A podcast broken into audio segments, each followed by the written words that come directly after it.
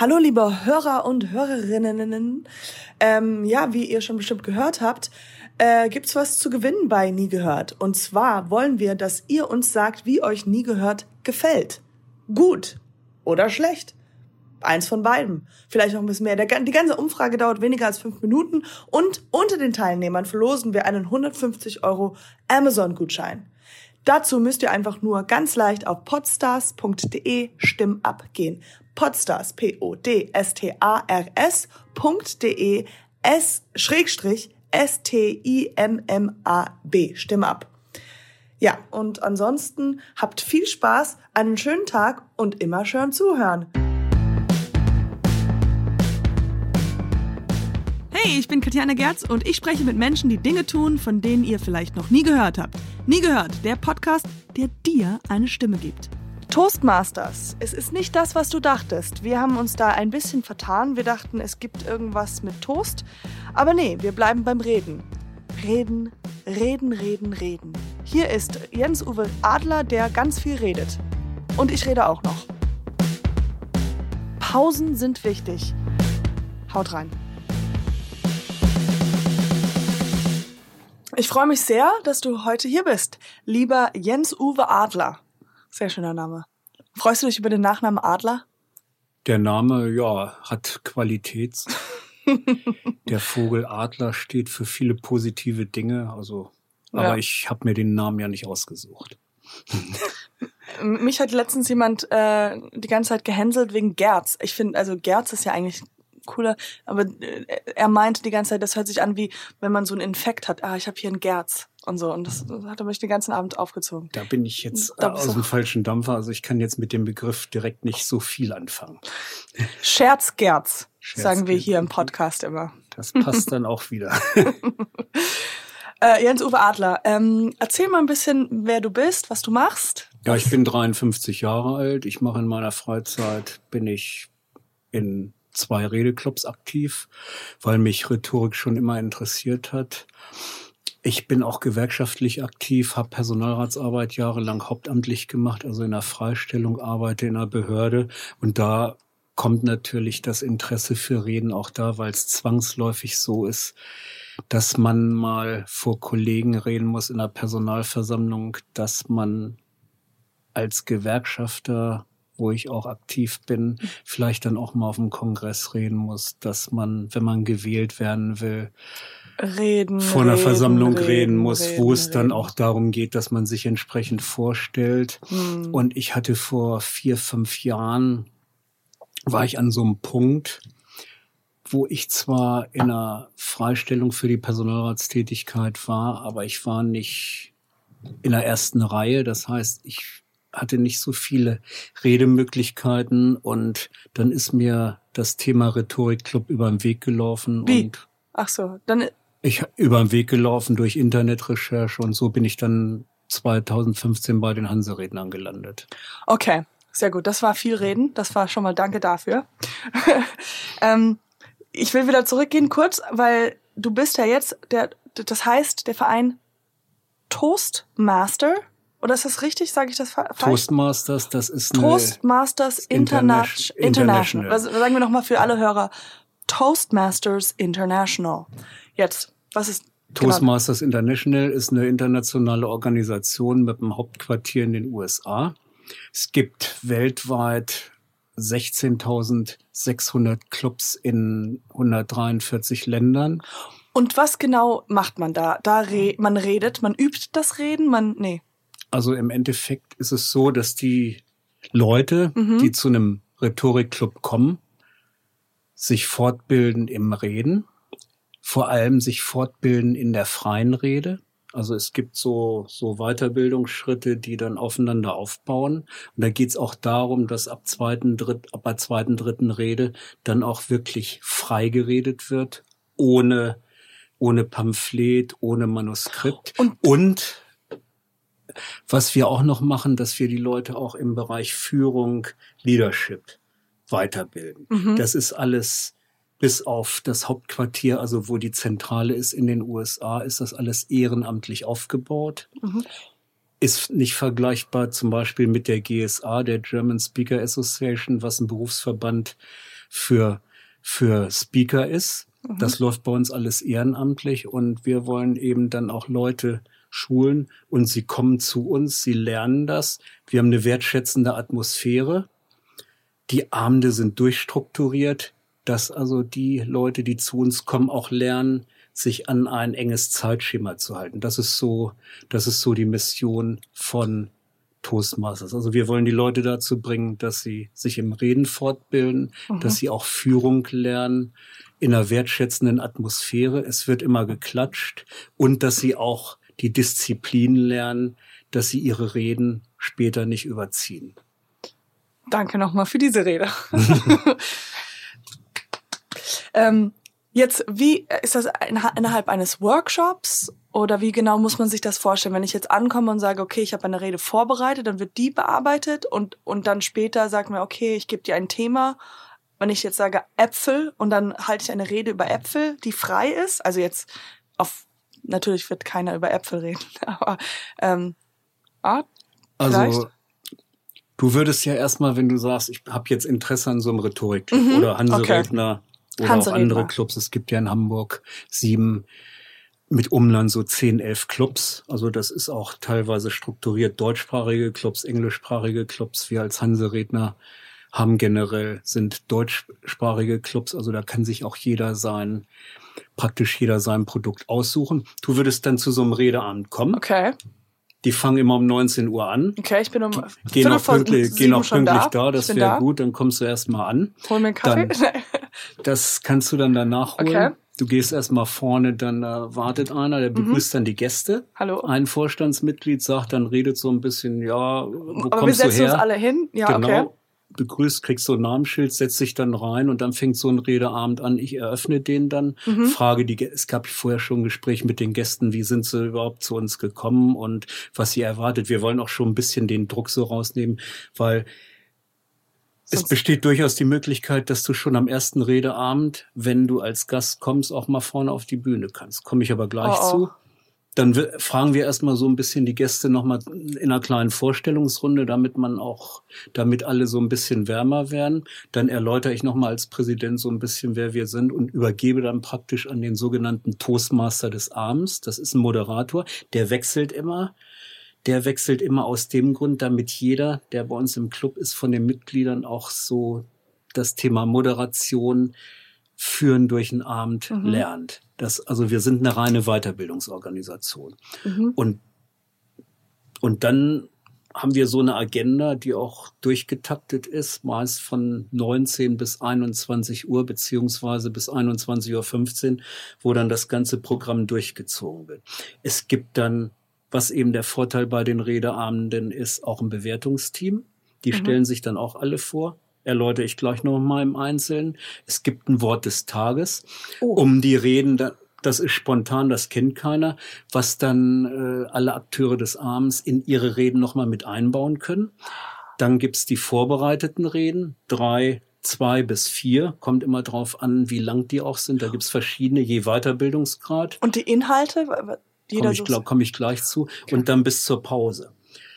Inhalte können durchweg sein. Es geht auch für uns nicht um die Inhalte, es geht um die Rhetorik. Wenn mhm. zum Beispiel jetzt so eine vorbereitete Rede bewertet wird, es gibt dann auch einen Bewerter, der guckt sich die Rede genau an. Sagen wir es mal so, du würdest jetzt über Äpfel reden. Kann man durchaus mhm, machen. Ja. Thema Äpfel, zum Beispiel die Entwicklung eines Apfels, bis der im alten Land gepflückt wird und dann irgendwann Beim im Wohnzimmer ist und da kann man durchaus eine Rede von machen. Mhm. Nehmen wir mal an, du willst so eine Rede halten über Äpfel. Geschriebene.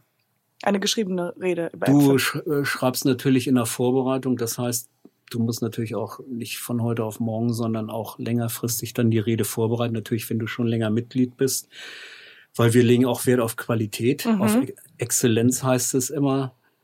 Exzellenzabende, so ein bisschen aus dem Amerikanischen, also mhm. also auch Qualität, nicht, dass da nur runtergerasselt wird und würdest die Rede dann vorbereiten, so dass du sie dann auch frei, frei halten kannst. Mhm. Und du hättest dann einen Bewerter oder eine Bewerterin, die guckt sich genau die Rede an, schreibt mit. Alle, die im Zuschauerraum sind, haben auch noch mal kleine Zettel, schreiben auch noch mal mit und geben die dir dann nachher Rede, was denen aufgefallen ist. Und im zweiten Teil des Redeabends ist der Bewerter oder die Bewerterin geht dann im Bewertungsteil auf die Bühne und schildert die persönlichen Eindrücke, was an der Rede gut war und was verbesserungswürdig war. Da legen wir einen Wert drauf. Also ne, das Wort schlecht gibt es nicht. Gut war verbesserungswürdig und was ganz wichtig ist, der Inhalt wird nicht bewertet. Der okay. Inhalt wird nicht also, bewertet. Also es geht rein um das Rhetorische und um die Darstellung und um den Gebrauch von rhetorischen Stilmitteln zum Beispiel und den Aufbau der Rede. Ob die Rede zum Beispiel klassisch aufgebaut ist, Haupt, Hauptteil, Mittel, Mittel, also, also Startteil, Mittelteil und Schluss. Auch mit einer Botschaft, das sind so Sachen, auf die dann geachtet wird. Und das baut auch alles aufeinander auf. Du fängst mit der ersten Rede an mit dem sogenannten Eisbrecher. Da erzählst ein bisschen was dann über dich, was ich jetzt auch am Anfang gemacht habe. Und dann gibt's immer einen Schritt nach dem anderen. Dann gibt's ein Tool mit Körpersprache, Stimme und das baut wie so ein Modulsystem aufeinander auf. Mhm. Also, dass du praktisch, wenn du 10, 15, 20 Reden gehalten hast, dich auch gut weiterentwickeln kannst. Und die Bewertungen sind auch immer da, dass du selber siehst, was schon gut ist und was du irgendwie noch verbessern kannst. Mhm. Das kann sein, dass die Armhaltung zum Beispiel, wenn man mit der Merkel-Raute vorne steht, das ist so ein Punkt, wo man sagt, dann lass die Arme vielleicht mal hängen oder bring die mehr rein. Das kommt mhm. auch auf die Rede an. Vielleicht ja. auch die Stimme. Wenn die Stimme jetzt monoton ist, dass der Bewerter beziehungsweise der Beobachter, Bewerterin, Beobachterin sagt, vielleicht mal ein bisschen stimmliche Vielfalt, mal mhm. ein bisschen langsamer reden, mal ein bisschen schneller reden. Oder auch ein Punkt, der vielfach ist, Pausensetzung beim Reden. Wenn ich jetzt in eins durchrede, dann kann der Zuhörer oder die Zuhörerin das vielleicht nicht so aufnehmen. Pausen setzen, damit der Inhalt der Rede auch wirkt. Das sind so Sachen, genau. die kriegt man dann mit der Zeit dort mit. Ich verstehe. ja, ähm, und das sind dann wahrscheinlich auch die, die Leute, die da dazukommen oder bei den Workshops teilnehmen. Ähm, ich habe mir vorgestellt, dass zum Beispiel Anwälte das sehr gut gebrauchen können, wenn sie ihre. Ich habe auch am Anfang mir natürlich viele Gedanken gemacht und wir haben ja einerseits diese klassischen Rhetorikseminare. Die gibt's also sehr teuer, ein paar tausend Euro. Oder wenn ich jetzt Mitglied einer Gewerkschaft bin, mache das über die Schiene, bin vielleicht noch Personalrat freigestellt, dann kann ich unter Umständen äh, so eine Geschichte relativ günstig bekommen oder es zahlt der Arbeitgeber oder im Betriebsrat. Aber da ist es immer so, Rhetorikseminare sind wichtig. Aber ich mache dann so eine Intensivgeschichte von einer Woche, krieg da alles gezeigt und nach der Woche ist irgendwo Schluss. Mhm. Dann muss ich, wenn ich das dann nicht gleich anwende, dann gehen 50, 60 Prozent wieder verloren. Der Unterschied oder ich finde es immer wichtig als Ergänzung zum Redeclub von Toastmasters ist die Regelmäßigkeit. Bei to Im Toastmasters Club oder auch bei uns in den Hanserednern ist es ja nicht so, dass wir eine Woche die Leute praktisch durchprügeln, dem was beibringen, sondern die Hanseredner treffen sich jeden Montag, mhm. hier in der Nähe sogar. Und dann kommen die, die interessiert sind, die Mitglieder regelmäßig. Und durch diese Regelmäßigkeit verlieren einerseits die, die Interesse haben, den Bammel, sogenannt in Anführungsstrichen Redeangst, mhm. werden dadurch sicherer und werden auch im Anwenden der rhetorischen Techniken sicherer und eben diese Regelmäßigkeit. Das sind einmal die vorbereiteten Reden oder auch die Bewertungsreden. Und der Moderator des Abends, der schult natürlich auch. Genau. Aber beim ähm, es gibt ja verschiedene Arten von Redner, mhm. Reden, Redner, Reden. Ähm, und wird das denn auch in der Bewertung dann mit ähm, reinfließen oder gibt es auch sowas, dass man sagt, okay, wir jetzt machen wir mal eine Hochzeitsrede? Ähm, also es gibt ja so Module, praktisch Projekte, mhm. ein Redeprojekt, wo dann derjenige oder diejenige im Schulungsprogramm sich das Redeprojekt aussucht und der und diejenige macht dann eine Rede zu dem Redeprojekt, aber sucht sich das Thema selber aus. Das kann durchaus eine Hochzeitsrede sein. Das kann, das kann Was gibt's da noch? Aus der Jugend sein, dass man das als Rede, Erlebnis aus dem Urlaub, also alles Mögliche. Was wir vielleicht. Nee, eine Hochzeitsrede wäre eine Rede, die jemand an einer Hochzeit macht. Das kann er durchaus. Also würde da Der Vorteil ist ja auch im Rahmen so eines Redeprojektes oder auch dazu, es sagt jemand, ich muss eine Hochzeitsrede halten. Aha. Hat sich das überlegt, das passt vielleicht gerade mit dem Projekt auch und sagt, ich will noch mal üben, bevor ich die Hochzeitsrede halte und will von euch noch mal ein Feedback bekommen. Einmal dann von dem Bewerter und von der ganzen Runde. Und dann hält, hält derjenige seine Hochzeitsrede und bekommt dann noch mal ein Feedback und die Verbesserungsvorschläge, mhm. die kann man dann in die Hochzeitsrede noch mal mit einfließen lassen. Das ist durchaus möglich. Es geht ist schon mal passiert? Ich kann mich jetzt an eine Hochzeitsrede selber nicht erinnern, aber es gab eine Vielzahl von Reden. Also wir treffen uns bei den Hanse-Rednern jeden Montag. Das sind im Jahr, wenn man jetzt mal Feiertage abredet, rechnet 40, 45 Redeabende. Was, also da was? A3 Reden. Also da kommt schon einiges an Reden einiges dazu. zusammen. Und ähm, was war denn deine deine persönliche Lieblingsrede? Also meine beste Rede war wohl zumindest nach dem Feedback, weil wir das Thema Märchen hatten, war die Rede über den Rattenfänger von Hameln. Da habe ich also praktisch den ganzen Verlauf der Sage aufgenommen. Jetzt fragst du natürlich, wie komme ich gerade auf den Rattenfänger von Hameln? Ja, das genau Thema das war Märchen, also eine Märchenrede zu machen. Ja. Und ich bin in Hameln geboren und habe ich gesagt, das passt natürlich wie die Faust aufs Auge. Da muss ich, da bin ich einfach dazu verdammt, dieses Thema zu nehmen. Und das ist immer die Frage auch, wie man es darstellt. Ich habe das dann auch mit dem iPhone, habe dann auch diese Musik äh, mit der Flöte, wo dann praktisch der Rattenfänger die Kinder und die Ratten aus der Stadt geführt hat, so ein bisschen dargestellt. Und das war die beste Rede, die so nach Meinung der, die da waren, die ich bisher da gehalten habe. Mhm. Es gibt auch Redewettbewerbe mhm. im Rahmen Toastmasters. Das kann bis zur Weltmeisterschaft gehen. Das fängt an im Club. Wir haben einmal im Jahr so ein, so Wettbewerb, wo es einmal um internationale Reden geht. Das kann jede Rede alles Mögliche sein. Und da gibt's dann auch ein Bewertungsteam, die sagen, die bepunkten dann nach ein paar Kriterien, wie die Rede ankommt. Und der Gewinner geht dann eine Stufe höher. Mhm. Dann gibt's das noch für Bewertungsreden. Da gibt's dann eine Zielrede und dann gibt's vier, fünf Leute, die an dem Wettbewerb teilnehmen und die bewerten dann alle die Rede und die beste Bewertungsrede kommt dann in die nächste Ebene. Und das kann bis in die USA oder nächstes Jahr ist das in Paris zu den Rhetorik-Weltmeisterschaften gehen. Äh, ist dir schon als Präsident jetzt auch aufgefallen, so ein paar Tricks, die manche Leute machen? Zum Beispiel arbeiten, arbeitet man viel mit Humor und gewinnt man da so, wird man da Publikumsliebling irgendwie?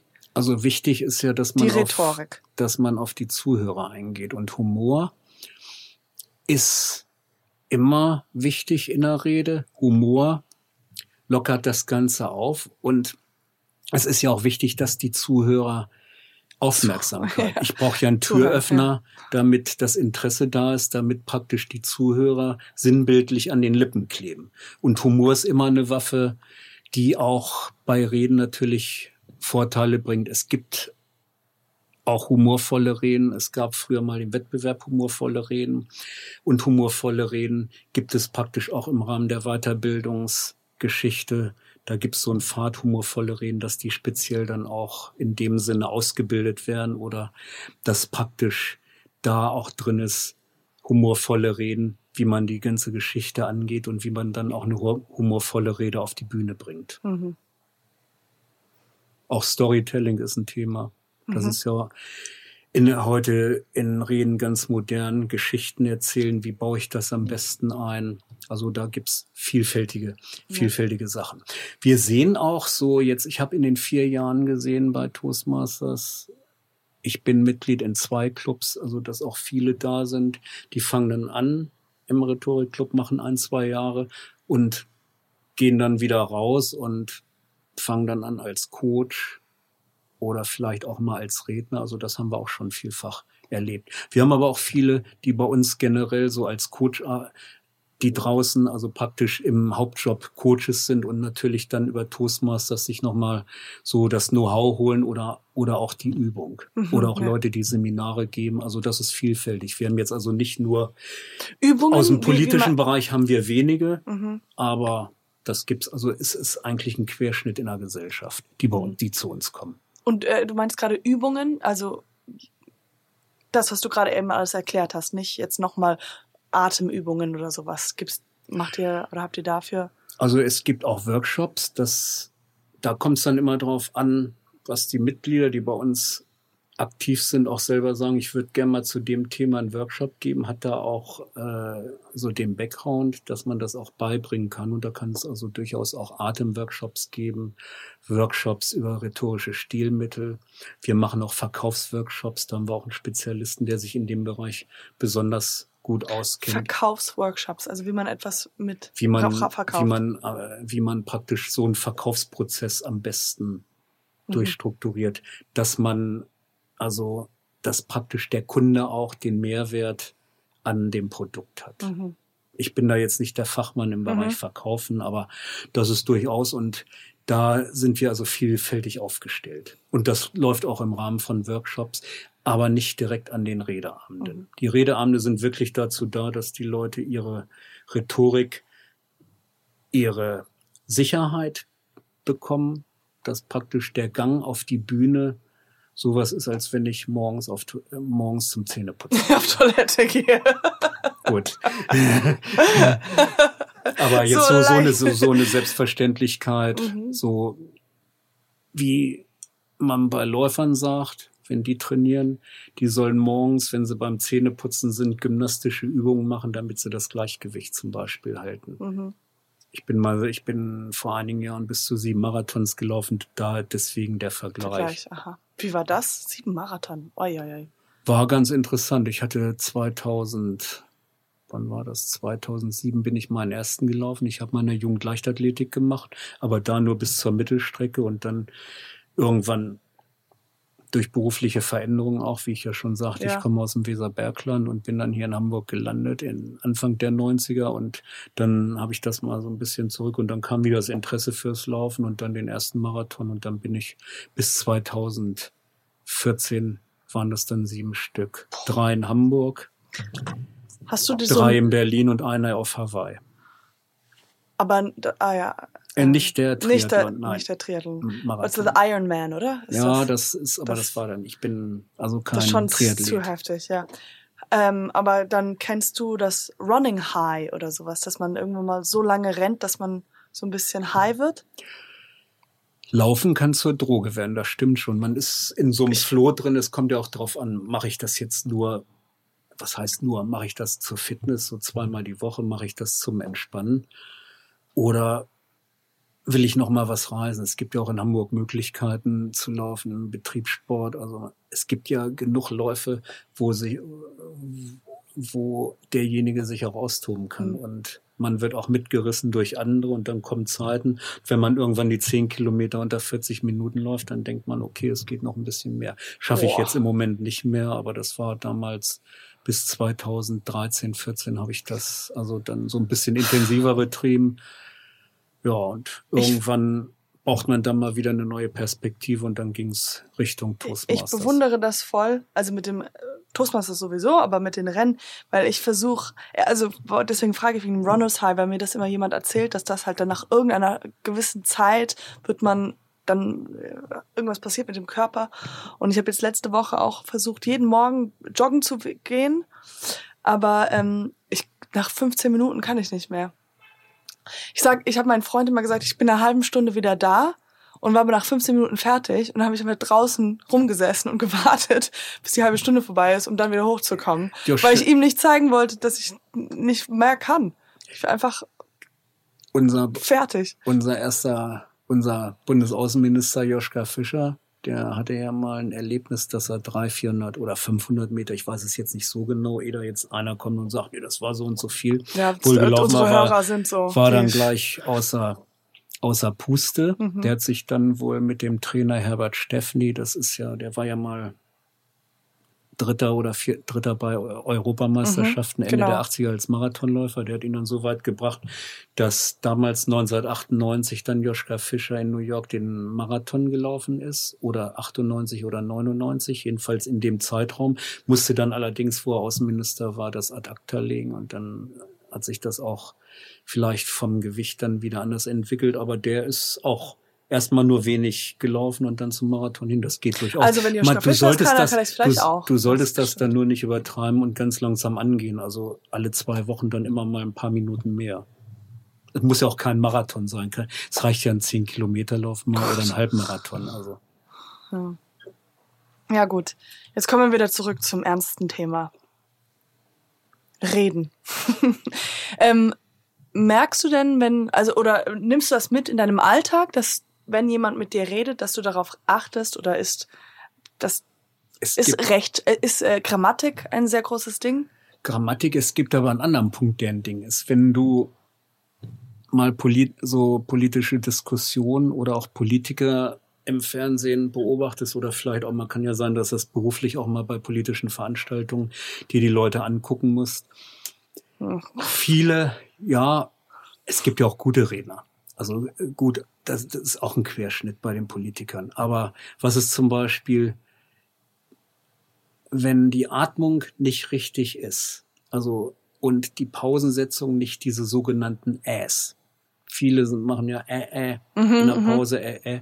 Und wir haben bei unseren Redeabenden in dem Bewertungsteam einen sogenannten Äh-Zähler. Ja, toll. Und wenn du jetzt über sieben Minuten ist so eine Standardzeit, fünf bis sieben Minuten, gibt aber auch längere Reden. Wenn du in deiner vorbereiteten Rede, sagen wir mal, über Äpfel 20 Äs hattest, dann, Sechs, wenn dann der Erzähler oder die Erzählerin nach vorne geht, sagt dann, ja, so und so viel Äs oder Füllwörter, ja. da wird genau drauf geachtet. Und da wird das Bewusstsein geschärft, okay, ich hatte jetzt so und, und mit der Zeit reduziert man das. Klar. Aber sehr unbewusst. Wenn ich jetzt dran denke, ich will kein R machen, macht man es. Das mhm. ist klar. Das ist so ein Prozess, der sich dann entwickelt. Das ist genau wie Autofahren. Ich denke ja, wenn ich morgens ins Auto steige, nicht mehr danach, dass ich die Kupplung trete, dass ich den Schaltknüppel nach vorne gehe, sondern das sitzt automatisch drin. Und genauso ist es auch beim Reden. Die Äs, das verschwindet irgendwann von selbst. Zwar nicht ganz, ab und zu macht man, wenn man jetzt jahrelang dabei ist und das regelmäßig betreibt, immer noch mal ein Ä-Füllwörter. Mhm. Oder auch wenn ich jetzt eine Rede anfange, einfach mal dieses Ja sollte man auch weglassen. Und das sind so, dass das schärft sich durch die, Beobacht äh, durch die Beobachtung und die Bewertung. Und die Rs und das, wie ja. gesagt, da war der Vergleich, das hast du heute noch vielfach bei Politikern. Mhm. Und um auf die Ausgangsfrage zurückzukommen, wenn ich mich jetzt so, wenn wir uns unterhalten oder mit Kollegen und da sagt einer immer drei, vier, fünf Äs, es das fällt mir schon auf. Mhm. Und da achte ich auch drauf. Aber es ist jetzt nicht so, dass ich dem sage, äh, nach dem Gespräch nochmal sagst. Aber das sind so Sachen, das fällt einem automatisch auf. Mhm. Also zumindest mir fällt's auf. Das ist auch für den Erzähler jetzt, der sitzt ja dann zwei Stunden, zwei Stunden da und achtet bei den ganzen Rednern. Das ist ja der Toastmaster, Wort des Abends. Dann stellen sich die ganzen äh, Bewerter vor dann Hast bei dem, bei dem, äh, bei mir dann auch und dann nochmal bei den vorbereitet Redner sind das ja schon sieben, acht Redner, Rednerinnen, auch wenn es kurze Beiträge sind, Stegreifreden komme ich vielleicht auch gleich noch zu und die ganzen Leute immer genau drauf zu achten mit den Äs. Das erfordert schon Konzentration. Ja, das macht aber bestimmt Spaß. Auf jeden Fall. Ja. Und ähm, du wurdest ja jetzt vor kurzem, soweit ich das gelesen habe, erst Präsident. Ist das wahr? Bei Toastmasters ist es genau. so, dass die Vorstände immer für ein Jahr gewählt werden. Das hängt damit zusammen, dass es eine Weiterbildungsorganisation ist. Und was ich am Anfang auch sagte, dass Führung und Leadership ja auch trainiert wird, dass sich die, unsere Mitglieder auch da weiterbilden sollen, Selbstbewusstsein aufbauen und auch sich mit Führung und Leadership mhm. entwickeln sollen. Und ich kenne es zum Beispiel von politischen Organisationen, da gibt's vielfach Platzhalter, dass so Vorsitzende 10, 20 Jahre mal im Amt sind. Mhm. Und bei Toastmasters ist die Amtszeit begrenzt auf ein Jahr.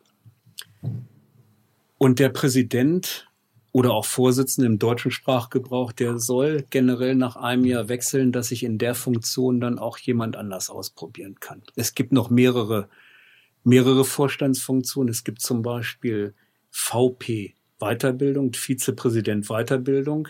Der oder diejenige kümmert sich dann im Vorstand darum, dass praktisch die Weiterbildung bei den Mitgliedern, dass das praktisch auf einer Linie passiert, dass er auch sieht, okay, der kann noch, der kann noch nicht und derjenige sorgt auch dafür, dass die Abende besetzt werden, die Agenda, das muss ja alles geplant werden. Wir können das ja nicht von Hauruck, das ist ja schon eine Woche vorher, dass wir dann auch planen, dass der Toastmaster des Abends besetzt ist, dass die Redeplätze besetzt sind. Klar. Das sollte auch nicht der eine Woche genau, wurde. das sollte nicht eine Woche vorher sein, weil eine gute Rede benötigt auch eine Vorbereitungszeit von ein bis zwei Wochen. Zumindest wäre das jetzt mein Anspruch, wenn ich als Mentor für einen neuen dann da äh, zur Seite stehen mhm. würde. Mhm.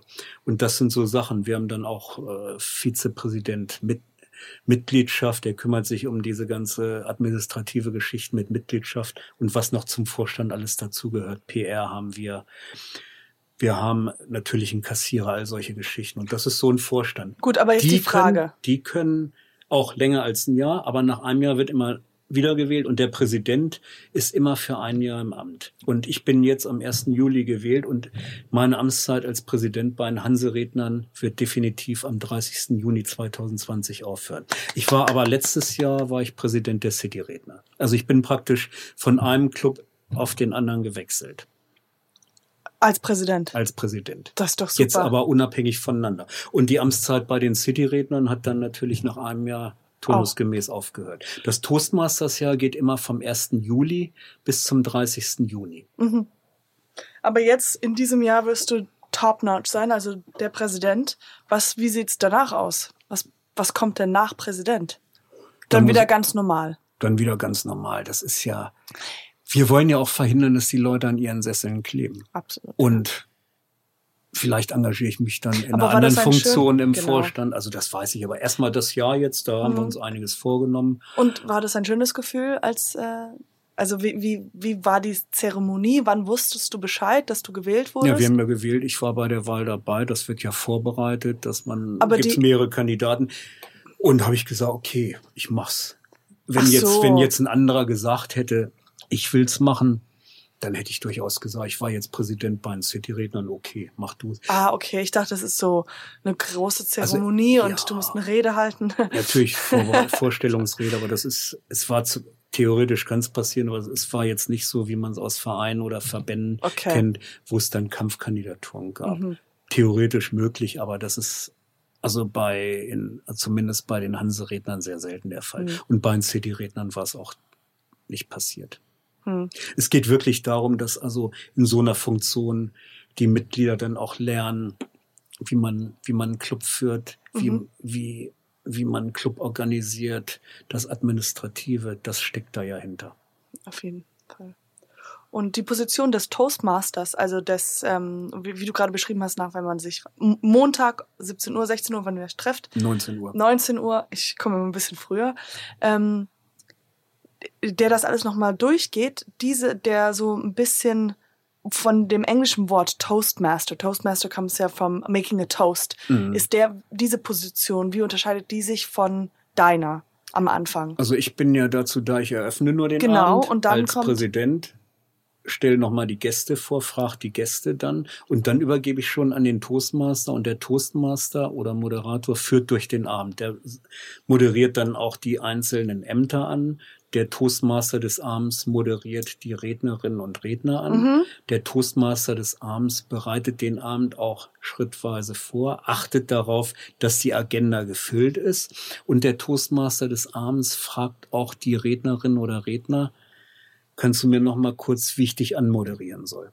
Beispiel jetzt mal aus, wenn wir jetzt so eine Verleihung, wenn ich jetzt mal so eine Verleihung nehme, Sportler des Jahres, was immer im Dezember ist, oder, oder Filmpreise, wenn die verliehen werden, ist es ja immer so, dass dann der Preis angekündigt wird, dann kommt einer, hält eine Laudatio mhm. dazu und dann kommt der Preisträger praktisch auf die Bühne. Und so ähnlich ist es, wenn du jetzt über Äpfel geredet hättest, würde der Toastmaster des Abends nach deiner Vorgabe oder nach deiner Information eine Anmoderation halten, was du für Beziehungen zu Äpfeln hast und warum du die Rede hältst zum Beispiel. Mhm. Kann ja sein, dass du im alten Land einen Betrieb hast, der Äpfel, der Äpfel verkauft und dann da, so würde das dann theoretisch mhm. anmoderiert werden. Ist so die Stimmung des Toastmasters oder wie er das so präsentiert und macht und durch den Abend moderiert oder die, durch die zwei Stunden, ähm, setzt das eine Stimmung? Also je nachdem, wie gut er ist, desto besser wird der Abend oder? Also die Abende sind immer positiv. Wir sind immer in positiver Stimmung. Wir sind sehr wertschätzend. Es ist auch immer so, wer auf die Bühne kommt, es wird immer die Hand gegeben mhm. und es wird auch immer geklatscht. Und das sind tolle Abende, das sind super Abende. Ich lade gern von euch auch mal zu so einem Redeabend bei uns mhm. ein, dass ihr euch auch mal ein Bild machen könnt. Und wir vermitteln auch das positive Gefühl, dass es leicht ist, auf die Bühne zu gehen, dass wir keine Angst haben müssen und dass es ein tolles Gefühl ist, vor Leuten zu sprechen und den Zuhörern seine Meinung mitzuteilen, den Zuhörern einfach zu sagen, was man zu sagen hat. Mhm. Und das positiv. Mhm. Wir wollen also auch, dass sich die Menschen, die zu uns kommen, auch in einer positiven Stimmung aus dem Abend dann verabschieden, dass sie sagen, das hat mir toll gefallen. Wir fragen auch am Ende des Abends unsere Gäste, wie hat dir der Abend gefallen, kommst du wieder? Weil wenn jetzt mal irgendwas vielleicht nicht ganz in der Spur liegt, wollen wir uns natürlich auch verbessern. Aber unser, unser Ziel ist auch immer eine positive Stimmung, das rüberzubringen und auch die Abende sehr positiv zu gestalten. Das ist auch so eine Grund, das ist eine Grundvoraussetzung Positive von Toastmasters Stimmung. International. Ja. Wichtig ist bei uns auch die wertschätzende Atmosphäre, dass sich die, die zu uns kommen, auch wohlfühlen. Also nicht wie jetzt dass ich irgendwo hingehe, vielleicht in einer Behörde und boom, nee, und dies und, und mhm. das. Das ist so bewertet, dass es so negativ bewertet wird, sondern eher so unterstützend. Das auf jeden Fall. Man unterstützt wir das. wollen ja, wir wollen ja bei uns, dass die, die Leute, die zu uns kommen, sich wohlfühlen, ein positives Gefühl mitnehmen und dass sie sagen, ja, ich komme wieder, ich will vorn auf der Bühne stehen, ich will reden. Mhm. Wie ist das für dich denn? Wie lange machst du das jetzt schon? Du hast seit, 2000, seit vier Jahren. Seit vier Jahren. Und hast du schon mal darüber nachgedacht oder mit dem Gedanken gespielt, etwas, also noch mehr auf der Bühne zu arbeiten? Also vielleicht wirklich Veranstaltungen zu moderieren oder Poetry Slamming? Sowas? Po mit Poetry Slamming habe ich mich jetzt selber noch nicht befasst. Ich, ich weiß zwar, was es ist, ich habe das auch schon mal gesehen, aber ich stelle mir das auch ziemlich schwierig vor, weil das eine andere Art der Rede ist. Mhm. Da hängt ja viel mit, äh, also mit praktisch so so wie Gedichte so so in der Art läuft das ja müsste ich habe ich mich noch nicht mit befasst das wäre aber mal ein Punkt wo man sich vielleicht mit auseinandersetzen kann jetzt selber beruflich da in eine Richtung zu gehen, gibt es von mir im Moment derzeit keine aktuellen Planungen. Ich habe mal so ein bisschen auf meiner Visitenkarte. Genau, die sieht ihr jetzt nicht. Wir haben eine Visitenkarte, alle im Büro haben eine von dir bekommen. Es ist ein Bild mit von dir drauf und Toastmaster Slogan und hier steht aber genau Reden nach Maß. www.reden nach Maß. Und Redner das, nach Maß. Redner nach Maß, das so, war Was? mal so ein, so ein Einfall von mir. Und das habe ich mal in einer Rede einfach mal einen Zollstock benutzt. Weil es ist ja, wenn ich auf der Bühne bin, wenn ich nur rede, wie kommen die Inhalte bei den Zuhörern an? Wenn ich das plastisch oder haptisch darstellen kann, bleibt vieles natürlich hängen, was ich nur mit Worten, wo ich den Effekt nicht erreiche. Und ich habe einfach mal einen Zollstock benutzt und da praktisch Werte in Bezug zueinander gesetzt und da kann man sehr gut, da kann man sehr gut mit dem Zollstock vieles darstellen und dadurch hat sich das so ein bisschen entwickelt. Redner nach Maß. Redner nach Maß. Mhm. Absichtlich mal manchmal Fehler reinzubauen? Also ist auf jeden Fall Wurde das die Möglichkeit da, im Redeabend über seine Komfortzone herauszugehen. Wenn jetzt jemand ein Redeprojekt hat, was seiner Firma machen muss oder bei einer Veranstaltung, bei einer Moderation und will sich ausprobieren, kann der oder diejenige beim Redeabend auf jeden Fall mal was probieren und sich das Feedback abholen, was viel und wenn das Feedback dann sagt, na lass es lieber, dann weiß man genau, okay, das bringe ich jetzt nicht. Wenn ich das dann im Ernstfall tue und das dann vielleicht nach hinten losgeht, das ist dann nicht so fein. Auf jeden Fall sind die Redeabende auch dazu da, aus der Komfortzone rauszugehen und mal Sachen auszuprobieren, wo ich mir nicht sicher bin, ob ich die im Beruf oder draußen im, im Club oder in, im Verband mhm. machen würde. Mhm. Das auf jeden Fall. Dazu ist aber der Rahmen auch da und da gibt's dann auch ein Feedback. Aber dieses, dass man absichtlich einen Fehler macht, um sympathischer rüberzukommen.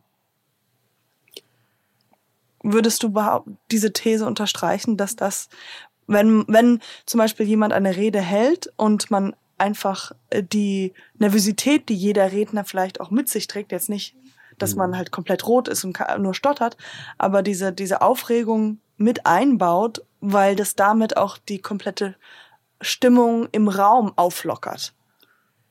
Wir machen auch Mottoabende.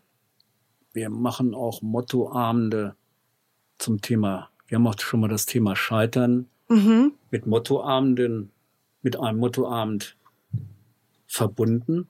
Aber da geht's dann auch darum, generell über das Thema Fehler selber zu reden.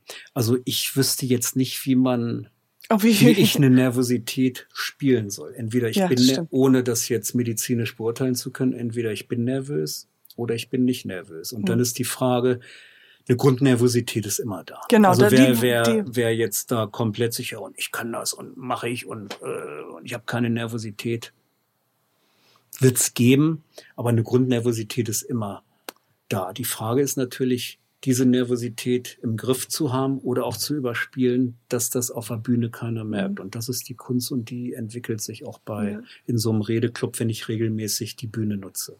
Ich habe selber von, von, mir privat habe ich gelernt, dass oder gemerkt, dass wenn ich zum Beispiel einen Monolog halte oder halt auf als Schauspielerin gearbeitet habe und eine Rolle spiele oder ähm, genau oder halt was improvisiere in einer anderen Rolle, mhm. dass ich da viel besser drin bin, als wenn ich zum Beispiel in der Schule oder so äh, mich melden musste und irgendwas zu irgendwas äh, sagen wollte, dass ich da halt viel nervöser wurde und viel meine Rede irgendwie gestockt hat, als das, wenn ich in einer Rolle spiele. Das finde ich interessant. Gut, das kann ich jetzt nicht beurteilen, weil ich selber kein Schauspieler bin. Ich habe keine Schauspielausbildung. Ich habe mal so einen vier Wochen Schnupperkurs hier bei einer Schauspielschule gemacht, Wie weil war mich das? das mal interessiere. War ganz interessant. Das waren so viele Übungen. Das ist jetzt aber auch schon wieder drei, vier Jahre her. Da habe ich nur gesehen, dass jetzt die Schauspielerei für mich vielleicht. Traumberuf. Nee, ich glaube, das wäre nicht so das Richtige für mich. Ja. Weil ich unterscheide auch immer so, wenn ich jetzt auf der Bühne bin. Gut, Schauspiel, die, ihr könnt in andere Rollen schlüpfen. Aber ich war immer mehr so daran interessiert, dann wirklich was zu sagen vorne und einfach auch eine Botschaft mitzugeben. Das ist so, ist so mein Naturell. Mhm. Schauspiel ist ja ein ganz anderes Themenfeld. Poetry Slam weiß ich nicht, ob ich das machen würde, müsste ich mir mal durch den Kopf gehen lassen. Aber das ist ja auch nochmal noch mal eine andere, andere Hausnummer, aber ich denke mal nicht uninteressant. Hm. In Amerika hatten, gab es sowas, das heißt Moth, M-O-T-H. Ähm, und da war es, es war eine Geschichtenerzählwettbewerb. Also es war jetzt nicht, es war auch alles super gute Stimmung immer, aber es war überall in Amerika, dass es immer ein Thema gab. Ähm, was ist Urlaub oder Haare, also einfach nur ein mhm. Wort. Und dann hat man sich selber eine Geschichte, die einem selber passiert ist, ähm, ein bisschen skizzenhaft aufgeschrieben oder geübt, wie auch immer, das konnte, konnte jeder selber so sich überlegen. Und ähm, dann gab es eine Raum, musste auch, wir müssen hier die ganze Zeit rülpsen, ähm, konnte man seinen Namen in einen Hut reinstecken und am Ende, am Anfang des Abends wurden fünf Namen rausgesucht und die sind dann auf die Bühne gegangen und haben eine Geschichte erzählt und die war genau fünf Minuten lang um das Thema und es war wichtig, dass es jetzt nicht äh, Stand-up sein musste, also es musste nicht witzig sein, sondern es ist einfach nur eine gute, schöne, spannende Geschichte. Und ich bin da so ein paar Mal auf das hingegangen und ich fand das total toll, weil ein, äh, es war äh, immer ganz verschiedene Leute, die da auf der Bühne standen. Also von ganz, ganz alt zu jung.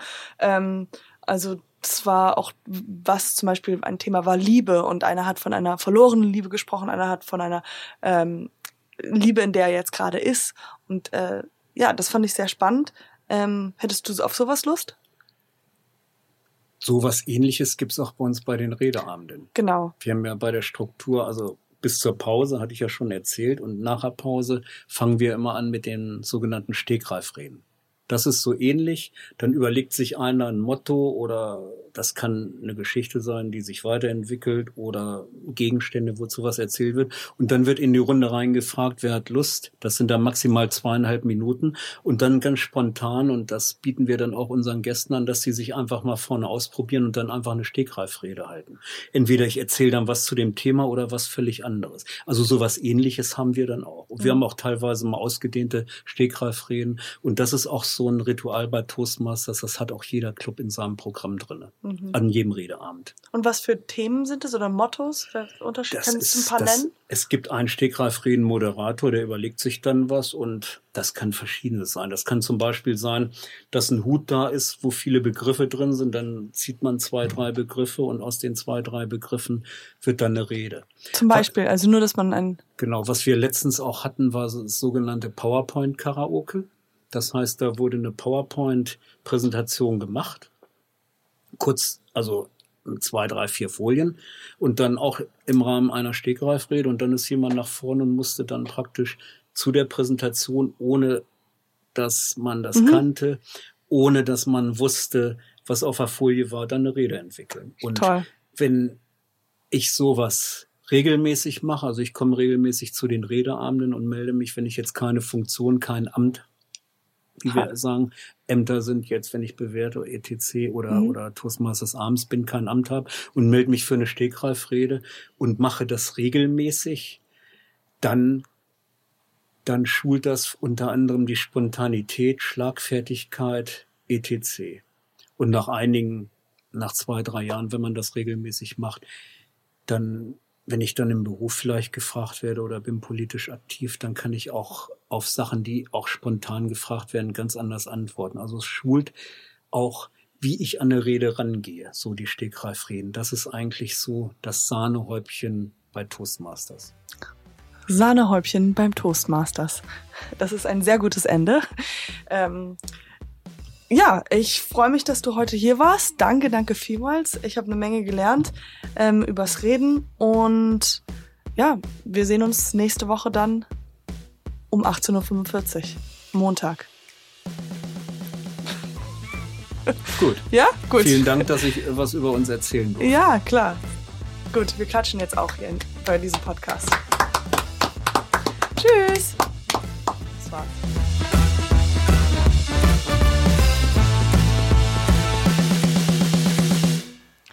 Hey Leute, ganz kurz, ich bin's nochmal, eure Cat. Ähm, wir gehen in die Sommerpause. Macht's gut, wir sehen uns nicht. Wir hören uns. Bis bald. Ciao. Dieser Podcast wird präsentiert von Gelo Revoice. Besser gut bei Stimme.